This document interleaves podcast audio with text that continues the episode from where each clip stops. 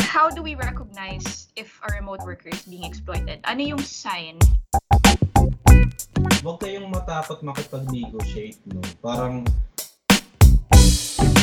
the, the thing is about low paying jobs that pera pa rin yun like how am I gonna feed my family next like how am I gonna work now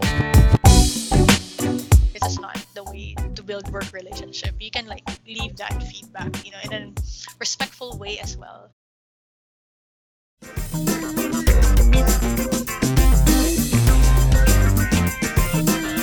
Welcome to this week's episode of Remote Staff's Co-Work From Home Buddies podcast. Check out our stories and insights about the evolving work from home landscape from remote work veterans on the company's marketing team. Hi, welcome to today's episode of the Co-Work From Home of Remote Staff's Co-Work From Home Buddies podcast rather. I'm Serena. I'm a content writer on the marketing team. Welcome, welcome. And today we are going to discuss um, exploitation in the remote working world. Wow, such a very fascinating and highly controversial topic. So, just an overview of what you can expect to hear us discussing today. First, we're going to talk about how to recognize the signs of exploitation, what to do when you are in that situation, and how to prevent it from happening on your next work from home gigs. So, to start off today's podcast and to give our episode a bit of context, uh, let's hear from John, one of our content writers, about a very hot button trending issue on NAS Daily that's related to today's topic. Take it away, John. thank you for that Serena um so where do we begin about NAS Daily okay uh for context NAS Daily also known well real name Nas- Nasir Yassin he basically travels the world experiences you know records his travels experiences stories on wherever he travels. So he decided to open up what's called NAS Academy uh, sort of like online school. He, he even has Catriona Gray and I think Jessica Soho on working on working on this little, this little project of his. The problem is um, he included a class. Uh, the Kalinga the, the Kalinga tattoo artist Apawang Od herself would be teaching people online how to how to do the, uh, her her tribe's traditional tattoo art. So people all over the world can now learn at least from what Nas Daily advertised traditional Filipino art, uh, tattoo art. Unfortunately for him, the, the, the grand niece of, of, of Apawang Od revealed that she, I mean, Apawang Od, didn't really sign any documents that she agrees to, she agreed to be part of NAS Academy and that she called yeah, online workshop to be a scam.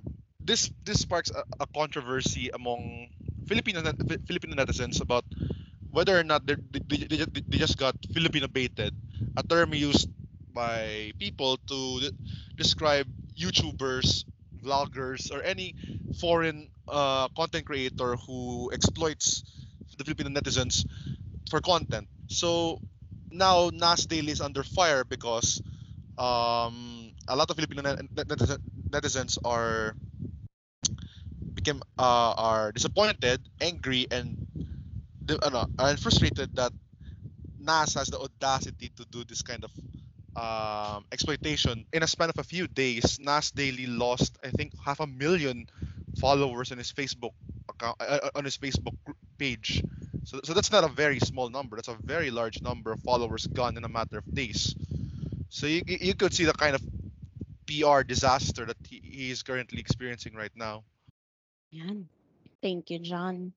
pwede Akala ko pakiulit? dire-diretsong English na to. Pwede pakiulit? Naulit ako. Oh my God. sorry, sorry. I, I I got I got a little serious there. Yan. No, ah, Okay. ay nga pala guys. Ang inyong supladong SEO. Sa totoo lang, hindi ko kilala si Nas. Sino, ba yun? Na joke. Hindi ko talaga siya kilala hanggang sa... Same honestly. Oh, Sige, sa papakilala pumutok- natin sa'yo. Papakilala nga mo sa... Pakilala mo nga sa akin yan. Sa Hello. Pero di ba ano, siya yung lagi may one minute? Mm, Ano siya yan? yung may mga one minute videos. Di ba siya yun? Yes, correct. Siya ba yun? Wait, Yeah. wait, so, so is ano? One Is minute a... lang. Ba't sumikat to? One minute lang pala yung video niya. Is, No, he, no, is he in- On a daily. Yes, ah, araw-araw day. niya That's why ginagawa. nasty. Different topics. He's the one who's always yelling, you, oh, today we are in the best country in the world, the Philippines. I have Oh. something important to tell you. Naku, Yes, ganun siya magsalita.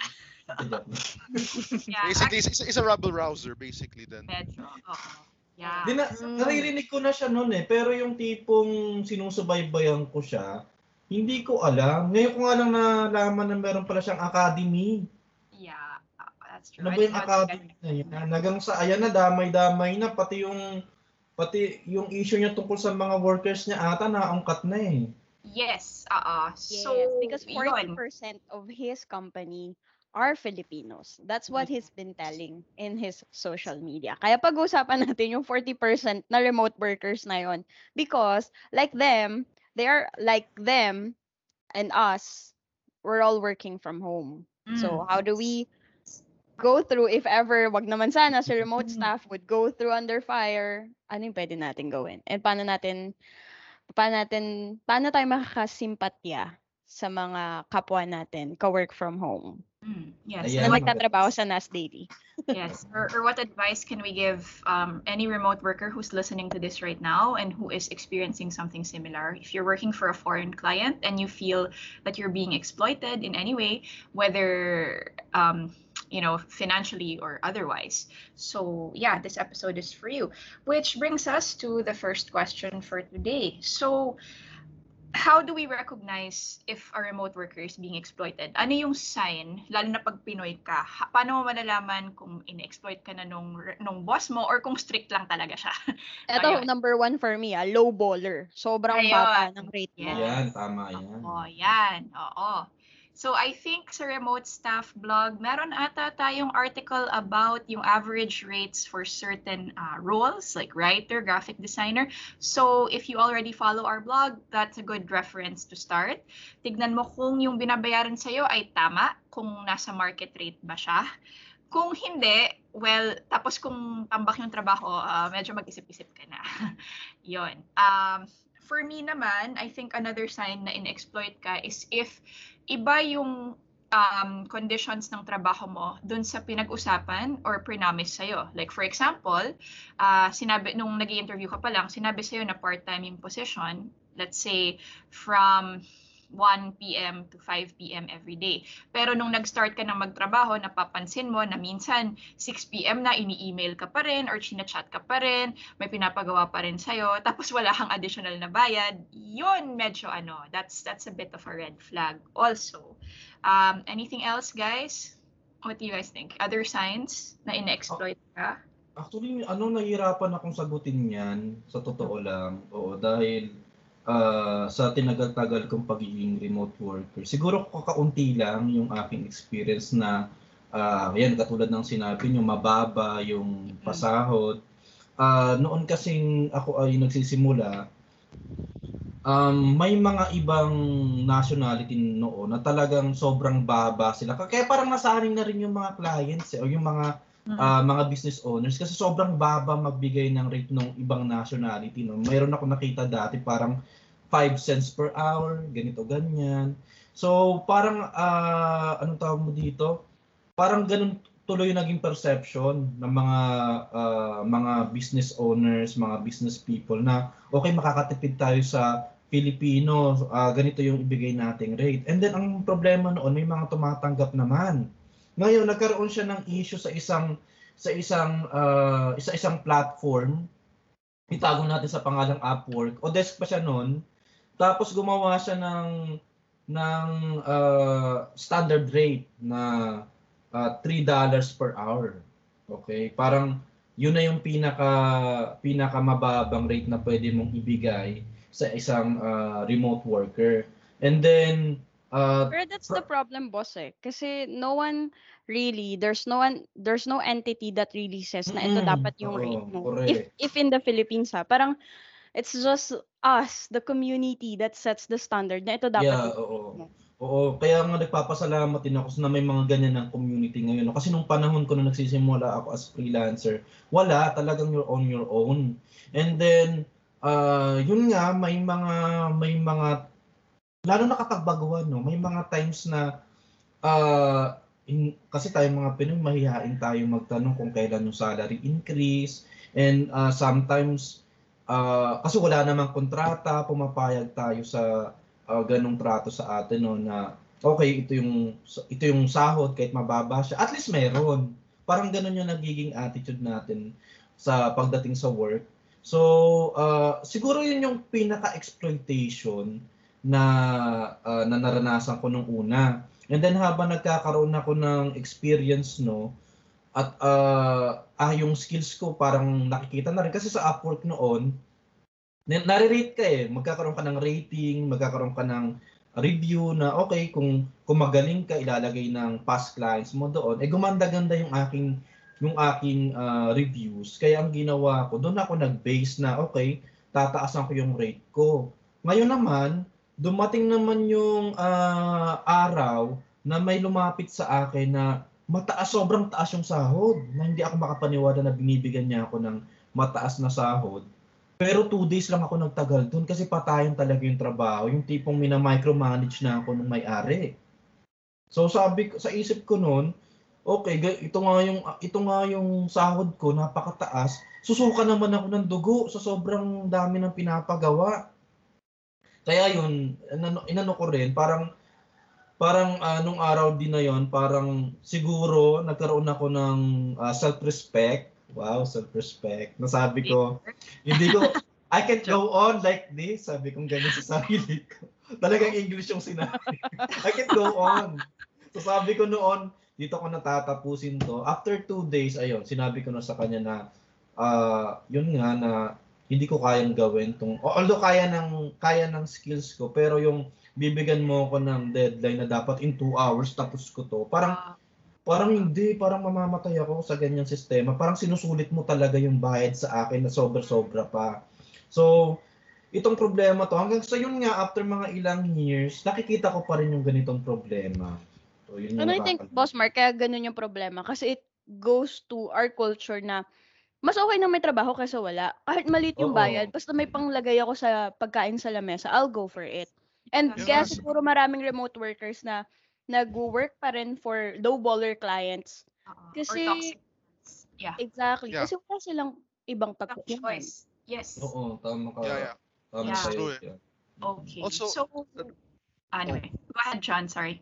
the, the thing is about low paying jobs that pera pa rin yan like the, the way most people especially right now during the pandemic the reason why people are so concerned about lockdowns is not because they're they're concerned of their safety. No no no. They, they don't really well they're not they're concerned about it for their families but not to themselves.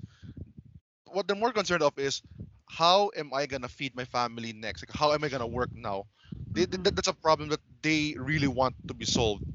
How am I gonna be able to provide for my family now that people are now again stuck in their in, in their houses, unable to earn money, and wala, uh, not not all you know, not all um, companies provide you know after uh, paid paid sick leaves, paid leaves or something like that. So for example, kung kaka- kakasim, kakasimula mo pa lang sa trabaho, eh, paano ka makakapag, magkakaroon ng sick leave? Paano ka magkakaroon ng, ng, ng, ng paid leave? So, eh kahit kahit na mangisay ka na sobrang sobrang takot or mag, or you know you're so concerned about your own your own good health rin naman pero at the end of the day mas ma- mas mabuti nang mamatay sa COVID kumpara sa ma- ma- mamatay ka sa na- nadilat nadilat ang ah, sorry nadilat nadilat ang iyong mata di ba? That's what that, that- that's what they think. Yeah, so y- yun nga din yung pinag-aalala ko no dahil ah, itong pandemic, parang mag- ang magandang side, kasi noon ang mga remote workers tulad natin, eh hindi masyadong pinapansin no, yung tipong wala silang, ah, hindi sila convinced na kumikita, kumikita tayo ng pera. Tapos nung nagkaroon ng pandemic, biglang, uy, nag-work from home na yung karamihan, o ganito Ah. pala yung experience, totoo pala ang work from home. Oo. Ang problema, may parang naging open pa rin tayo sa expectation na ah, dahil nga tayo ay sabi na nating desperado no sa ah, sa ating career kasi gusto natin magkaroon ng ng iha, ihahain sa pagkainan. May mga mag-exploit sa ating rates no na okay, baka nga may tumatanggap na sa atin ng $1 per hour. Oh. Eh, 'di ba? Parang sabihin na nating pera din 'yan. Eh parang ano, ah, baka pag tinuloy-tuloy niyo 'yan, dumating kayo sa punto na yung self-worth ninyo no, hindi lang professionally, pati yung personal eh bumaba. Pati kayo bumaba yung pagtingin ninyo sa sarili ninyo. Yun yung kasi naranasan ko 'yan eh na parang ah, okay siguro hanggang dito na lang talaga ako no na ah, yung aking rate eh hindi na siya tataas. So ayan, kaya yung mga baguhan dito na ah, mga baguhan na, na nakikinig sa atin no, na mga baguhan ng mga remote workers. Yan yung sana wag nyong yung sitwasyon na sana wag nyong mapuntahan na, na, na bumababa yung tingin niyo sa, sa, sa sarili ninyo dahil mababa yung rate na nakukuha ninyo. Mhm. And I think uh, for aspiring remote workers, you need to know kung ano yung ano yung sa tingin nyo deserve yung rate. Kasi Mhm. kung hindi rin kayo aware sa kung ano dapat yung dapat na receive nyo, pwede nyo pagbasehan yung previous salary nyo or kung ano yung ah, rate ng iba na kasing se- parehas ng skill sets nyo. Para at least may basis, naiiwasan yung exploitation in the remote work landscape. Buti na nga lang dito sa remote stop. Nako po, napakaganda sa remote stop dahil Wow. ganda ng sir. Segue. shameless plug. Wait lang, Okay. maaga pa ba? Wait. Dapat, oo, maaga. Wala po. Diyos ko, Wala pa no? ba? Ay, sorry. We're not even at the half hour mark. Teka lang ah. We will get to that later. Oo, mamaya na nga. Oh, so anyway, let's ano, let's recap a bit ano. So yung okay, we were talking about yung factors kung bakit ang dami pa ring Filipino remote worker that continue to tolerate clients that they don't necessarily like or who exploit them. So ang una nating diniscuss is the most obvious which is yung socio-economic factor. Ekonomiya kasi walang ibang nagpapakain sa family or as yung sinabi nung isang remote worker about sa issue ni Nas Daily na if he puts food on your table, lunukin mo yung pride mo. Kasi hindi mo naman makakain yung pride at the end of the day. Tsaka yun nga, ang reality na sa Pilipinas, mahirap maghanap ng trabaho, especially kung nasa creative industry ka. ba? Kaya nga like we discussed in the first pilot episode na dati pag sinabong writer ka, pagtatawanan ka lang, ha, paano ka makakita ng pera? ba? Like, kasi ang inisip ko lang, kikita ka lang as a writer kung for example magsulat ka ng libro na maging bestseller like kay J.K. Rowling or if you write for a magazine or what pero even then kasi nang lowball din yung mga yan so actually may experience ako dati na okay uh, yun is i-bleep mo na lang yung company name kasi medyo flag carrier kasi siya ng Wow. ah, Philippine Oh, Air- Flip ko no. pa ba yun? Ah, sige, kaya pwede mo i-bleep yung flag carrier part. Nako, Diyos ko. So, hindi na ako pwede maging Inka Magnaye. Ano? Oh, no. If they hear this. anyway, so yung experience ko kasi from them, which just goes to show na it's not just in remote work where people get exploited. Um, I, I was asked to write an article uh, on a topic, I think, ano ata, like why Koreans love the Philippines. So, okay, I wrote one. It got published with all the photos and stuff. Tapos, yung pay, sabi sa akin na, ah, pick up mo na lang sa office namin. Sabi ko, pero ang layo kasi ng opisina nila. Diyos ko, all the way pa in Pasay, Paranaque or what. So, Oh. dumating sa point na hindi ko na siya na-pick up. Tsaka kasi yung the pay was also very small, na hindi siya worth it na mag-commute pa ako doon or I go all the way there para lang makuha. so, I ended up not getting paid. Ah, yung mga ganon. So, yes. So, yun nga, again, um, so we discussed yung socio-economic factor na syempre kasi ang daming tao sa Pilipinas na nagugutom and a lot of remote workers are the breadwinners in the family. So, kumbaga, in the choice between starving to death and maintaining a semblance of self-respect, 'di ba? You will be forced to choose the former. Syempre, hierarchy of needs nga naman. And yun, the problem is if, as Boss Mark said, pag tumagal siya sa ganon. Kasi iba yung, sige, for now mo lang siya tatanggapin na may backup plan ka naman to get something better. That one is, okay, pwede pa. Pero kung you end up getting stuck there, that's where the problem begins. And it becomes systemic na. So anyway, um, apart from the socio-economic factors, are, let's talk about other reasons. Ano? Uh, how about cultural? Kasi 'di ba tayo sa Pilipinas, um, we were we were invaded for 300 333 or more years under the Spaniards, the Americans, and the Japanese, 'di ba? So imagine nyo yan, like almost four centuries, pinaniwala tayo na we are um, na we are slaves in our own country. So what more pa kaya, 'di ba, if you are working for a foreign client? Do you think that that has an impact on on this issue? Is that a factor kung bakit we Filipinos so easy to ano to exploit compared to other nationalities in the remote work industry? I would say, oh, Oh, palaki ko. Yan si yan si ano, ah, si Jan, 'di ba? Sa history. yes. Well, the thing is, it's yeah. I can actually I I can actually say it's yes because colonial mentality is a thing. So we always believe that whatever foreign is always better. Kung maputi ka, mas maganda ka. Kung marunong ka mag-English, kahit bako-bako, kahit you know, al- al- al- alam mo talagang mali-mali ang English, basta may English, magaling ka. So everything foreign is praised while everything Filipino is um not really rejected but uh, okay, Downplayed. ayos lang parang parang Ah. it's it's it's not as good as you as Ah, a- it's American uh, yeah. Yes. And so that's why I think a lot of Filipinos are more than willing to, to stomach their pride and and say, Mm-hmm. you know, that, that's why we, we, we have a lot of the, of domestic workers then. Ah, That's, ah. that's the thing. eh. Parang, kasi no matter how how you do, uh, kahit teacher ka dito dati dati bago ka maging, maging, maging domestic worker or or dat, dati head nurse ka, ngayon, ngayon nurse ka lang sa America or something like that, Ah, ah. eh mas malaki naman. Ano, Oo. ano, what, your pride cannot feed your family nor Ah. can it actually al- alleviate you back to no, to to uh, out of out of, out of poverty. So sorry, passionate about that. Yeah, so subconsciously, parang this colonial mentality that foreigners are better, um, sort of stains uh, how we behave as remote workers. Kasi, uh, diba, there's this debate about whether should you get paid based on your talent or based on where you live. And Correct. Part of the reason why remote Filipino remote workers is, are so in demand is because a foreigner can afford to pay you say a thousand dollars a month na which doesn't barely barely makes rent abroad pero dito malaking bagay na yun eh. Like you can live comfortably on one thousand dollars a month. And maybe the reason why some of us accept it is inisip natin na well um, I don't deserve the same pay as say an American or an Australian artist or writer kasi parang for yun nga the mentality that a foreigner is better that you know a Filipino is somehow the poor man's version of, of things. So I think that's where the colonial mentality also kicks in.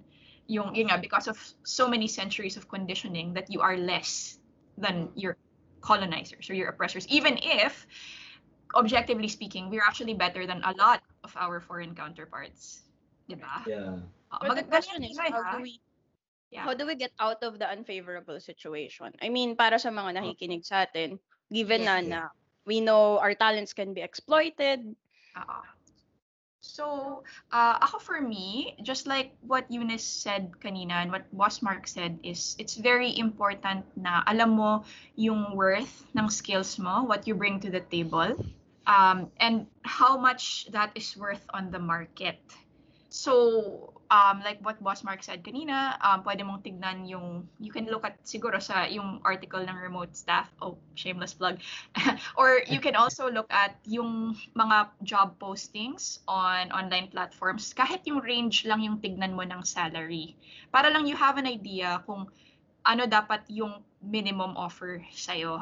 So, ganon. And I also think na it helps to have a contract when you before you work with a client and to make sure that that contract is not uh, prejudicial to you na kumbaga pati yung rights mo protected. So uh, ako for instance personally ako ang tinitignan ko sa contracts ko is always yung number ng paid leaves yung compensation. Yun talaga dapat as in black and white ito yung dapat mong matatanggap. So kung meron kang if you agree on overtime or bonuses dapat naka-state din yun very clearly.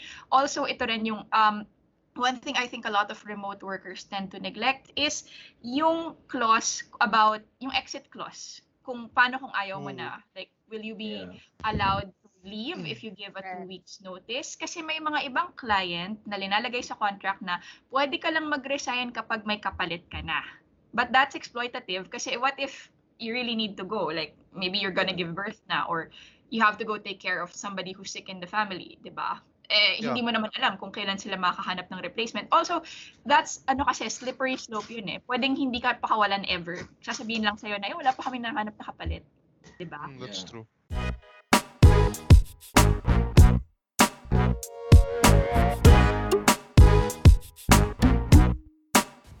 Gusto mo bang kumita kahit may lockdown? Mag-work from home. Sali na sa remote staff. Visit us at www.remotestaff.ph today to get started.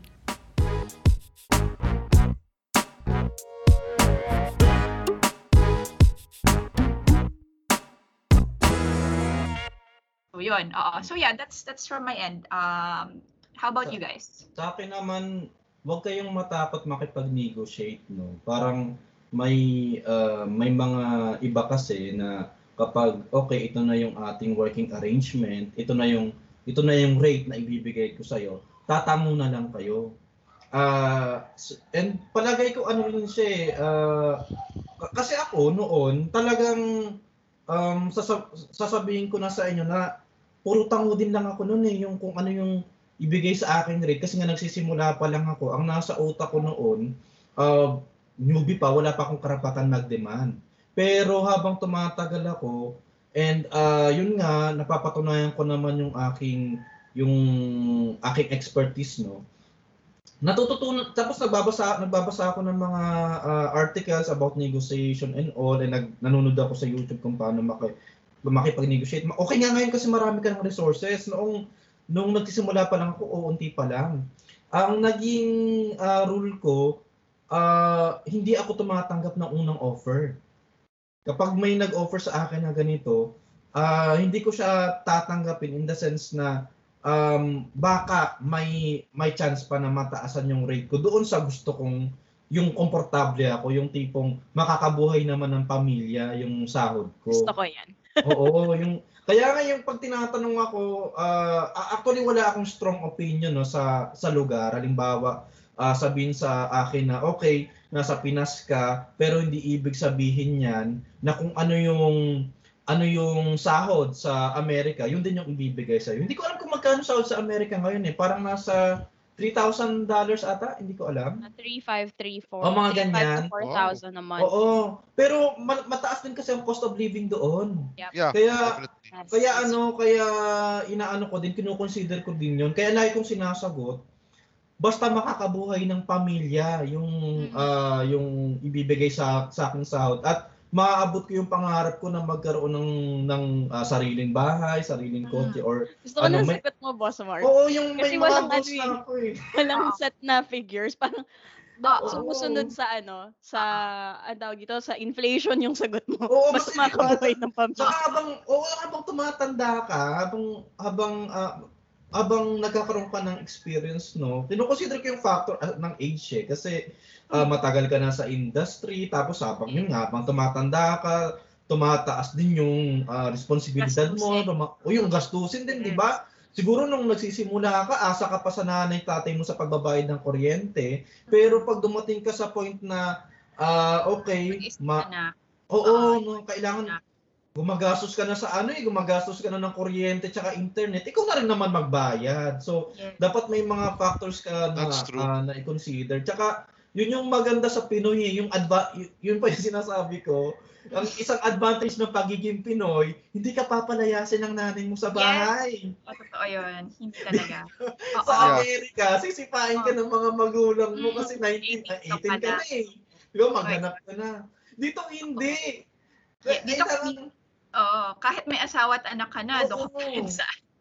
Di ba? Diba? Dapat- Oo. Pero Kaya- syempre, ayaw naman, huwag naman ganun, guys. Oo, ah. take advantage. na ano naman. Yeah, don't Oh. don't don't, don't abuse that ano, that, that, kind Oh, of. take advantage of the situation. Pero wag nyo ring abusuin na Diyos ko naman. Yes.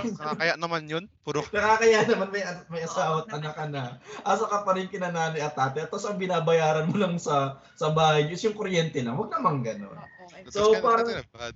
Oo, kaya yung yun yung talagang sinasabi ko pala. Kahit wala pa akong ano, asawa at anak, yun ang sinasabi ko, yung makakabuhay ng pamilya, yung ah, yung aking ano, gustong sahod.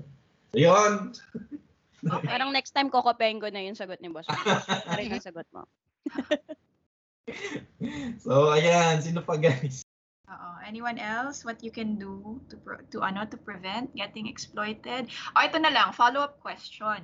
Ano yung red flags ng client apart from the lowballing na that could alert you na that could alert you na ah baka i-exploit ako nito. Ako Moody. yung micromanage. Late payments, ganun. Ano? Ha? Late payments. Late Moody. payment. Okay. Hmm. Yung moody, talaga. Yeah. Kasi there, there, there are just some clients that are, minsan talaga pag, pag, pag tinam- if you, if you time it wrongly, they're not, they're not gonna be able to parang answer you in a very coherent fashion. Let's just say that, that, that kind of fashion. Parang, i, i- they're, di nakaklaro yung kanilang instruction. Kapag tinanong mo pa ng, when they're not in a good mood, they're not gonna tell it to you in a, in, in a nice way. So, pareho, pa- pareho, pareho pa kayong confused. Oo, siguro. Ah, tam- ako kasi mataas ang tolerance ko sa mga mga, mga moody. Ewan ko, siguro, Oo. siguro na-practice ako ng nanay ko. Ah, like, pero kasi the thing is, you, there are there are some moody clients, but you know, uh, for me kasi as long as they still, for example, they still pay you your rate on time, Mm. and you feel safe pa rin naman in the workplace. Na for me kasi it's not so much um it's not so much exploiting. Siguro ano annoying. Syempre kasi sino ba naman yung gusto na, 'di ba, yung kausap mo yung boss mo. Pero kung hindi kasi just because someone is moody, it doesn't necessarily mean na i-exploit ka na niya or something. May ganun naman kasi na client eh, minsan. Pero like, yeah, like, for example, um, ito, uh, may mga nagsasabi daw na tignan mo daw yung job description. If makita mo daw yung word na rockstar, usually it's being exploitative daw. So let's talk about that. Why, why is that a thing? Na bakit siya red flag? Why, why is the word rock, rock star like in a ro- what do they expect from a rock star quote Gusto unquote? nila all in one. SEO ka na, writer ka na, SMM ka na, graphic artist ka pa. Mm. So, I was about to say, ano? I was So, about to say, ka. perform- Kasi ano? kailangan multi-skills ka to to get the job. Tapos low paying pa. Tipong 15,000 a month lang tapos yun na yung trabaho mo. I mean, Oh my God. hello, it's parang you're playing five people in one role. And Yeah. I don't think that's acceptable. Um, Yeah. I mean, okay naman ako sa mga client na looking for multi-talents. Kasi sometimes they can't really afford five people. Yes. Pero yung ano naman, makatarungan naman. Kasi kung kung ba, minsan bayaran ka ng 5k kasi magkano lang $100 per per those tasks. Oh, That's wow. so off. And I think that's where remote staff can step in. And that's what good about remote staff. Kasi prior to hiring a Filipino staff, sinasala na nila yung clients, hinihingi na nila requirement ng clients. And they can recommend sa clients na, oops, wait lang, yung, Mhm. yung hinihingi mong talent, it doesn't, requ- parang ano, it, it doesn't equate to one person alone. So we can recommend that you hire two people Yeah. to get this job done. So, yun yung maganda kapag may mediator ka, like RS. Sorry na, masyado tayong salesy. It's I mean, I mean, that's I we're a marketing team, right? We're a marketing team. It's reality. kind of understandable. That's the reality. If merong mediator, may may magbabalanse sa lahat. Unlike when you're all alone, uh, I I've I've done this. I also work as a freelancer. Um, kailangan mo ng negotiation skills. Eh, paano kung wala kang ganong skills? And lulunukin mo lang lahat ng sinasabi ng client and sobrang baba pa ng self-esteem mo. Sobrang, ano ka, ri- risk ka for, ang taas ng risk mo for for exploitation. So ako, whenever I I see a client na, uh, example na lang to, I I had a uh, two consecutive meetings with a possible client na freelance. And then, when he asked the budget, sinabi ko na yung budget ko. So, I, I mean yung rate ko. And then, nakita ko na yung reaction ng face niya. Pero kasi ang laki ng trabaho eh. So, hindi ako, hindi ako matatakot manghingi ng ganong rate. Ah. And Yeah. then, ayun, I, I, I just realized na we're not fit to work together. Kasi, um, hindi ko tatanggapin yung is- ganong klaseng trabaho. Tapos, hindi, hindi match dun sa, sa rate. Or, in a way to negotiate it is to ask the client's budget. If you can work around that budget, then that's okay. But if you Yeah. can't, learn to walk away. Yun na yung mas- masasabi ko sa mga aspiring remote workers dyan. Especially for SMM. Tayo kasi ang dami nating minsan hinahawakan na ano, na tasks. And sometimes tayo na min- minsan yung writer, tayo na yung graphic artist, tayo din yung laman ng ng content. So so yun ma- ma- masyadong ano, ah malapit yung probability na ma-exploit ang mga SMM actually sa ano sa sa remote remote workspace. Yeah. Yes, very true. Tama. Ah, At ang, pwede na ba? Pwede na ba mag-segue? Ah, pwede na, pwede na. Into RS. So yun nga ang, ang kagandahan pa ngayon no kasi yan si si Upwork, si Elance, si Freelancer. Ito kasi mga platform na to no. ah, hindi siya katulad ng ah, katulad hindi siya katulad ni remote staff and others. Meron meron sabihin na natin meron meron din namang mga ah, katulad ni remote staff na ah, hindi basta-basta yung ah, yung hiring process. Kasi sa ah, sa mga platform ang mga ang mga ah, mga client na naghahanap ng ng remote workers magpo-post lang sila eh. Magpo-post lang sila ng ano ng ah, job description, ah, naghahanap sila ng ganito, and then the remote workers will come. And yun na yun. Okay? Sa remote staff, may may ano pa eh, may sala ang nagaganap. At ang at ang pinaka gusto ko sa remote staff kasi applicant ako ng remote staff bago ako naging empleyado ng remote staff eh. Dapat talaga sa client ako ah, para sa client ako mag-work pero ah, siguro na impress yung yung may-ari ng remote staff sa ano ko. So ako yung kinuha na ano na SEO para sa remote staff. Ang gusto ang gusto ko sa kanya, yung talagang nagpa uh, nagpao sa akin sa remote staff ay kapag tinakbuhan ka ng client mo, sila magbabayad. Nung ah, oo, nung nung bayad mo sa buwan na yon. And kapag nawalan ka ng client, hahana, sila ang maghahanap para sa iyo. Ang Okay, saklap sa no? Kasi kapag nag-work ka directly with, sorry boss Mark, Mhm. nag-jump in ako. But naalala ko lang, ang saklap kasi kapag halimbawa nag-work ka na, tapos di ka binayaran. Yeah, oo, ka? nangyari na sa akin yan. Dalawang beses. Ah, sa ano kasi, ito pa no, sa sa Upwork, kasi doon talaga ako galing eh. Una, nauna ako sa Upwork as freelancer. Ah, dalawang may ewan ko ngayon na kasi hindi, hindi na ako nag-Upwork. So pwede kang bayaran through ah, dun sa time. Mhm. O, tapos meron din na fix. Okay? Dalawang beses ako natakbuhan sa fix kasi wala akong hahabulin eh. Ah, versus dun sa gumamit ako nung kanilang monitoring tool na doon, doon naka-base. Kung ilan yung kung ilan yung hours na na-spend mo at na-track nung kanilang monitoring tool, mababayaran ka. Pero dun sa Di pa ba nung- uso yung escrow nun? Hindi ko alam eh kasi yung yung nung una kasi sa Upwork na Odesk pa, may partnership sila with uh, Payoneer ata ito na ang ginawa nila uh, sinend sa sinenda nila ako ng card tapos doon mapupunta yung yung pera tapos doon ko mawi-withdraw. Hindi pa ata uso ang escrow nito eh. And then um, later on nagkaroon sila ng feature na pwede na, pwede na i-transfer directly sa bank account mo yung sahod mo. Okay? So, saka noon, ah meron pa silang tinata dapat ma-verify muna eh yung yung payment method ng client. Noon kasi ah noon may option na kahit hindi verified yung payment nung payment method ng client no, pwede pa rin siya mag-post ng ah, ng job ad. Ngayon ata hindi na pwede. So noon kapag talagang ang gusto mo is yung mga fixed price na by milestone ang bayad sa matatakbuhan ka talaga.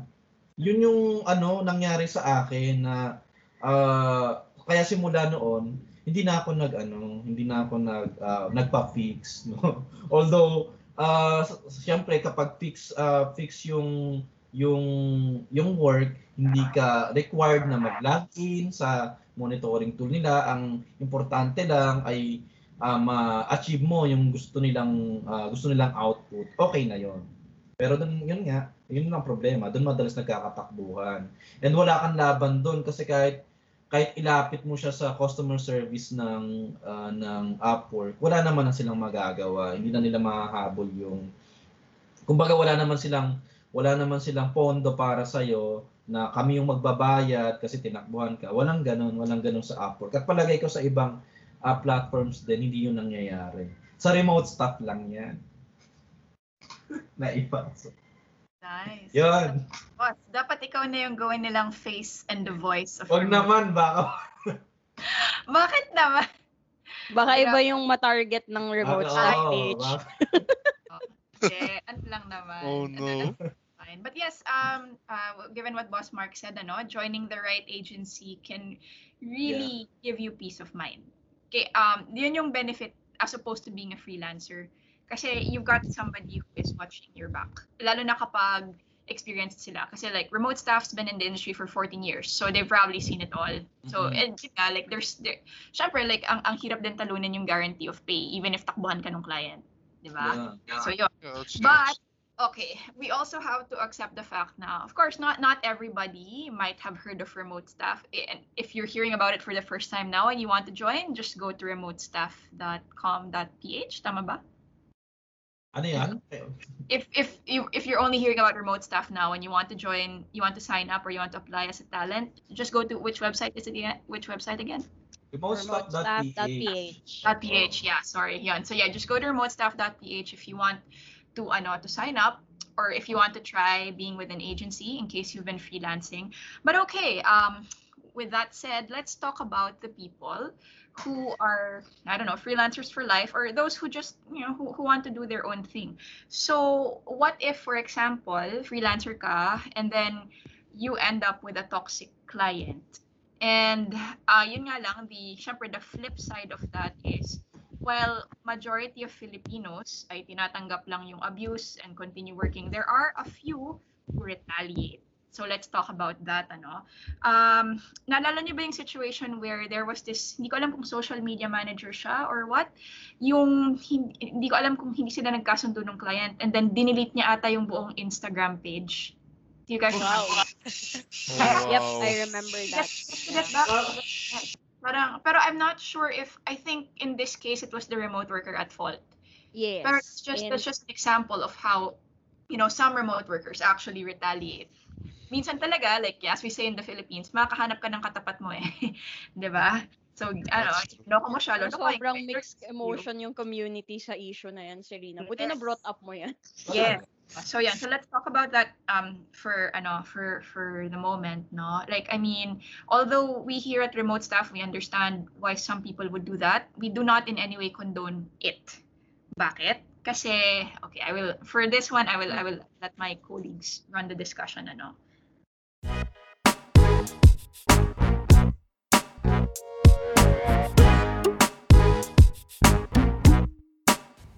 Gusto mo bang kumita kahit may lockdown? Mag-work from home. Sali na sa Remote Staff. Visit us at www.remotestaff.ph today to get started.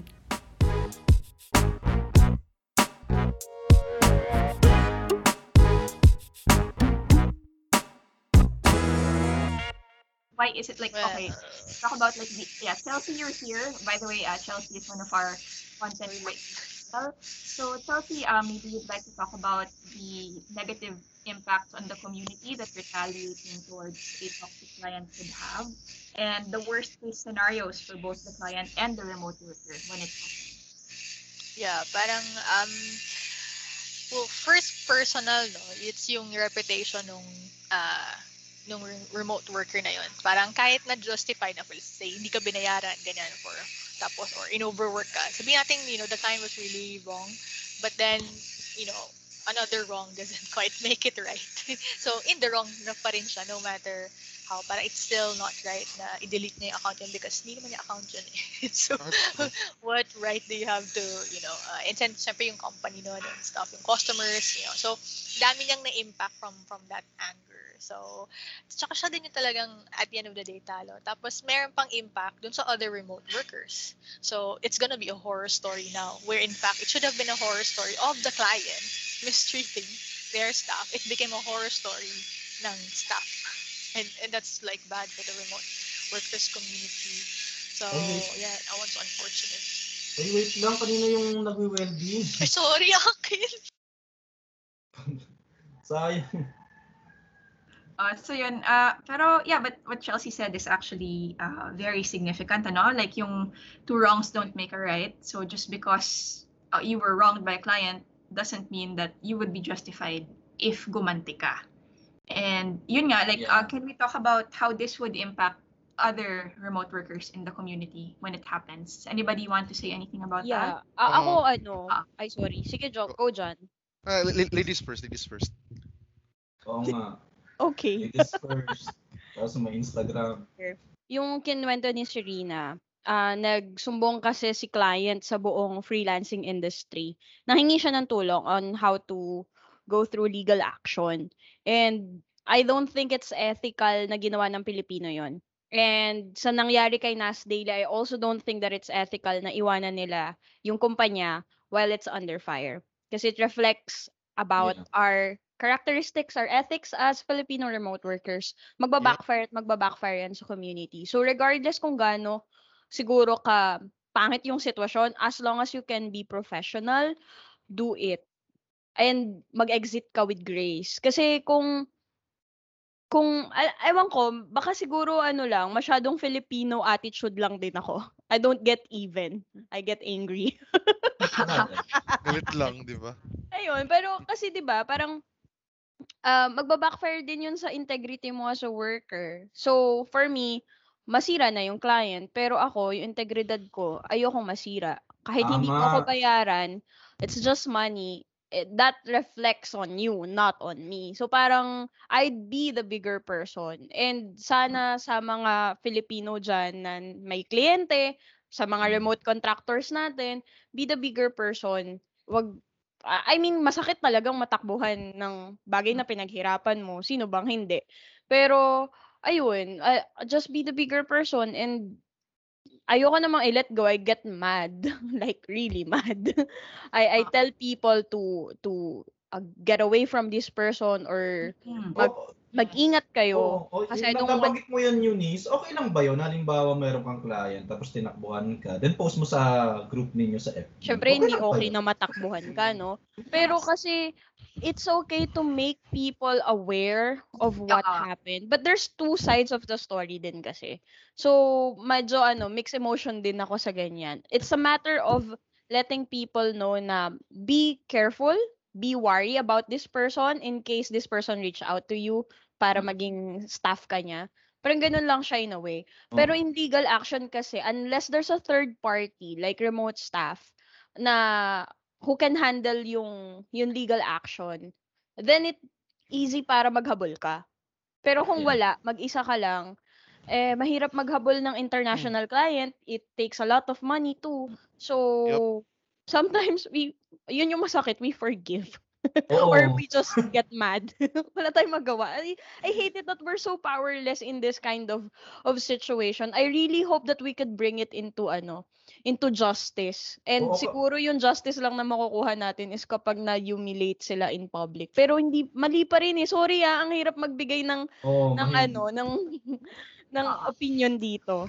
It's okay, it's Okay. don't worry. Yeah, if I can just ano, if I can just interject naman. I don't think you would necessarily be doing a bad thing if you were to post about it on social media as long as you lay out all the facts and you provide evidence of what happened.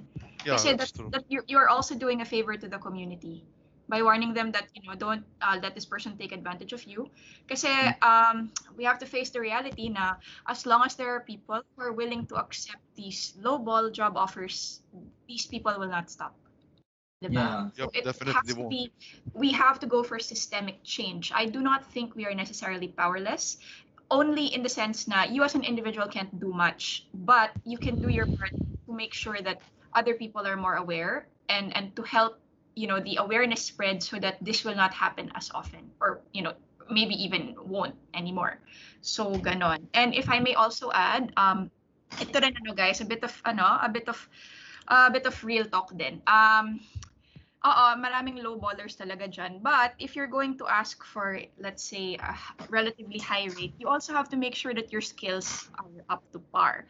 Hindi rin kasi maganda yung entitlement mentality na, ah, ito yung market rate, therefore ito yung bigay mo sa akin. Kung yun pala, yung skills mo ay hindi pa naman sa ganong level. So that's also for me, ah, that's also a way of protecting yourself from ending up with a toxic client. Kasi kung if you keep working on your skills, you keep upskilling, you keep improving, then you won't be so scared na hindi ka makahanap ng better client if iwan mo yung toxic na client. Because there will always be Correct. somebody i- ito yung ano, this is the nice upside ano, na in the same way that there will always be low ballers, there will always be a client willing to pay top dollar for somebody with top skill. Tama. Make sure Amen that- for that, girl. Yes. Yes. Make Tama, sure that girl. person is Yeah. you. So yun din ah. Um, yes, we're not condoning the culture in any way, but a part of that involves taking responsibility for yourself.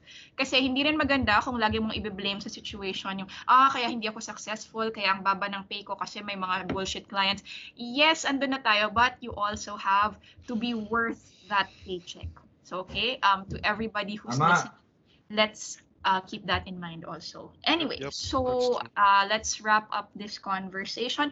Speaking of, uh, let's talk about a graceful exit. How do you extricate yourself from a toxic client with grace and maintaining while maintaining your while maintaining your dignity? Let's talk about that.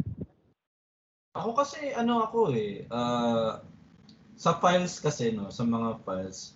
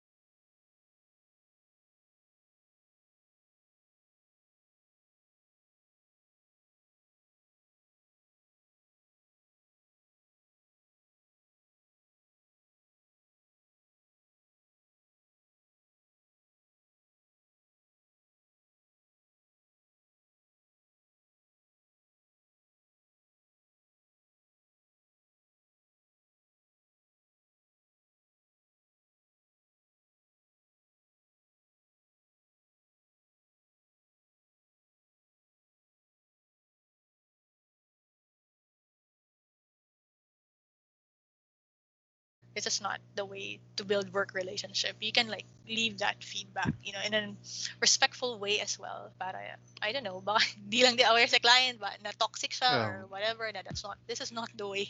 Parang feeling mo ba nakaka-profit ka nang dinadaya mo ako. That's that's not how it is. So parang ganun that would be good on top of what Mark suggested. yeah.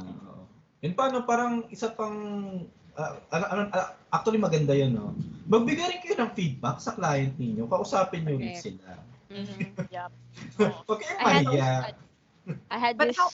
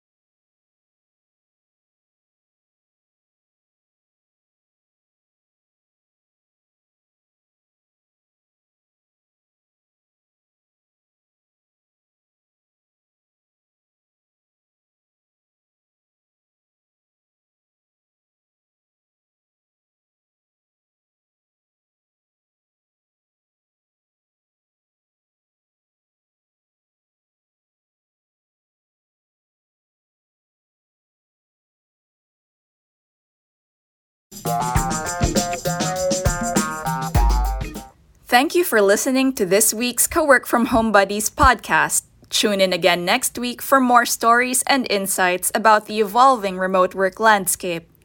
Don't forget to join the after podcast conversation at the Remote Staff Job Seeker group on Facebook. See you there. All opinions and views expressed in the following episode may not necessarily reflect those of remote staff, its affiliates, or customers. Please be guided.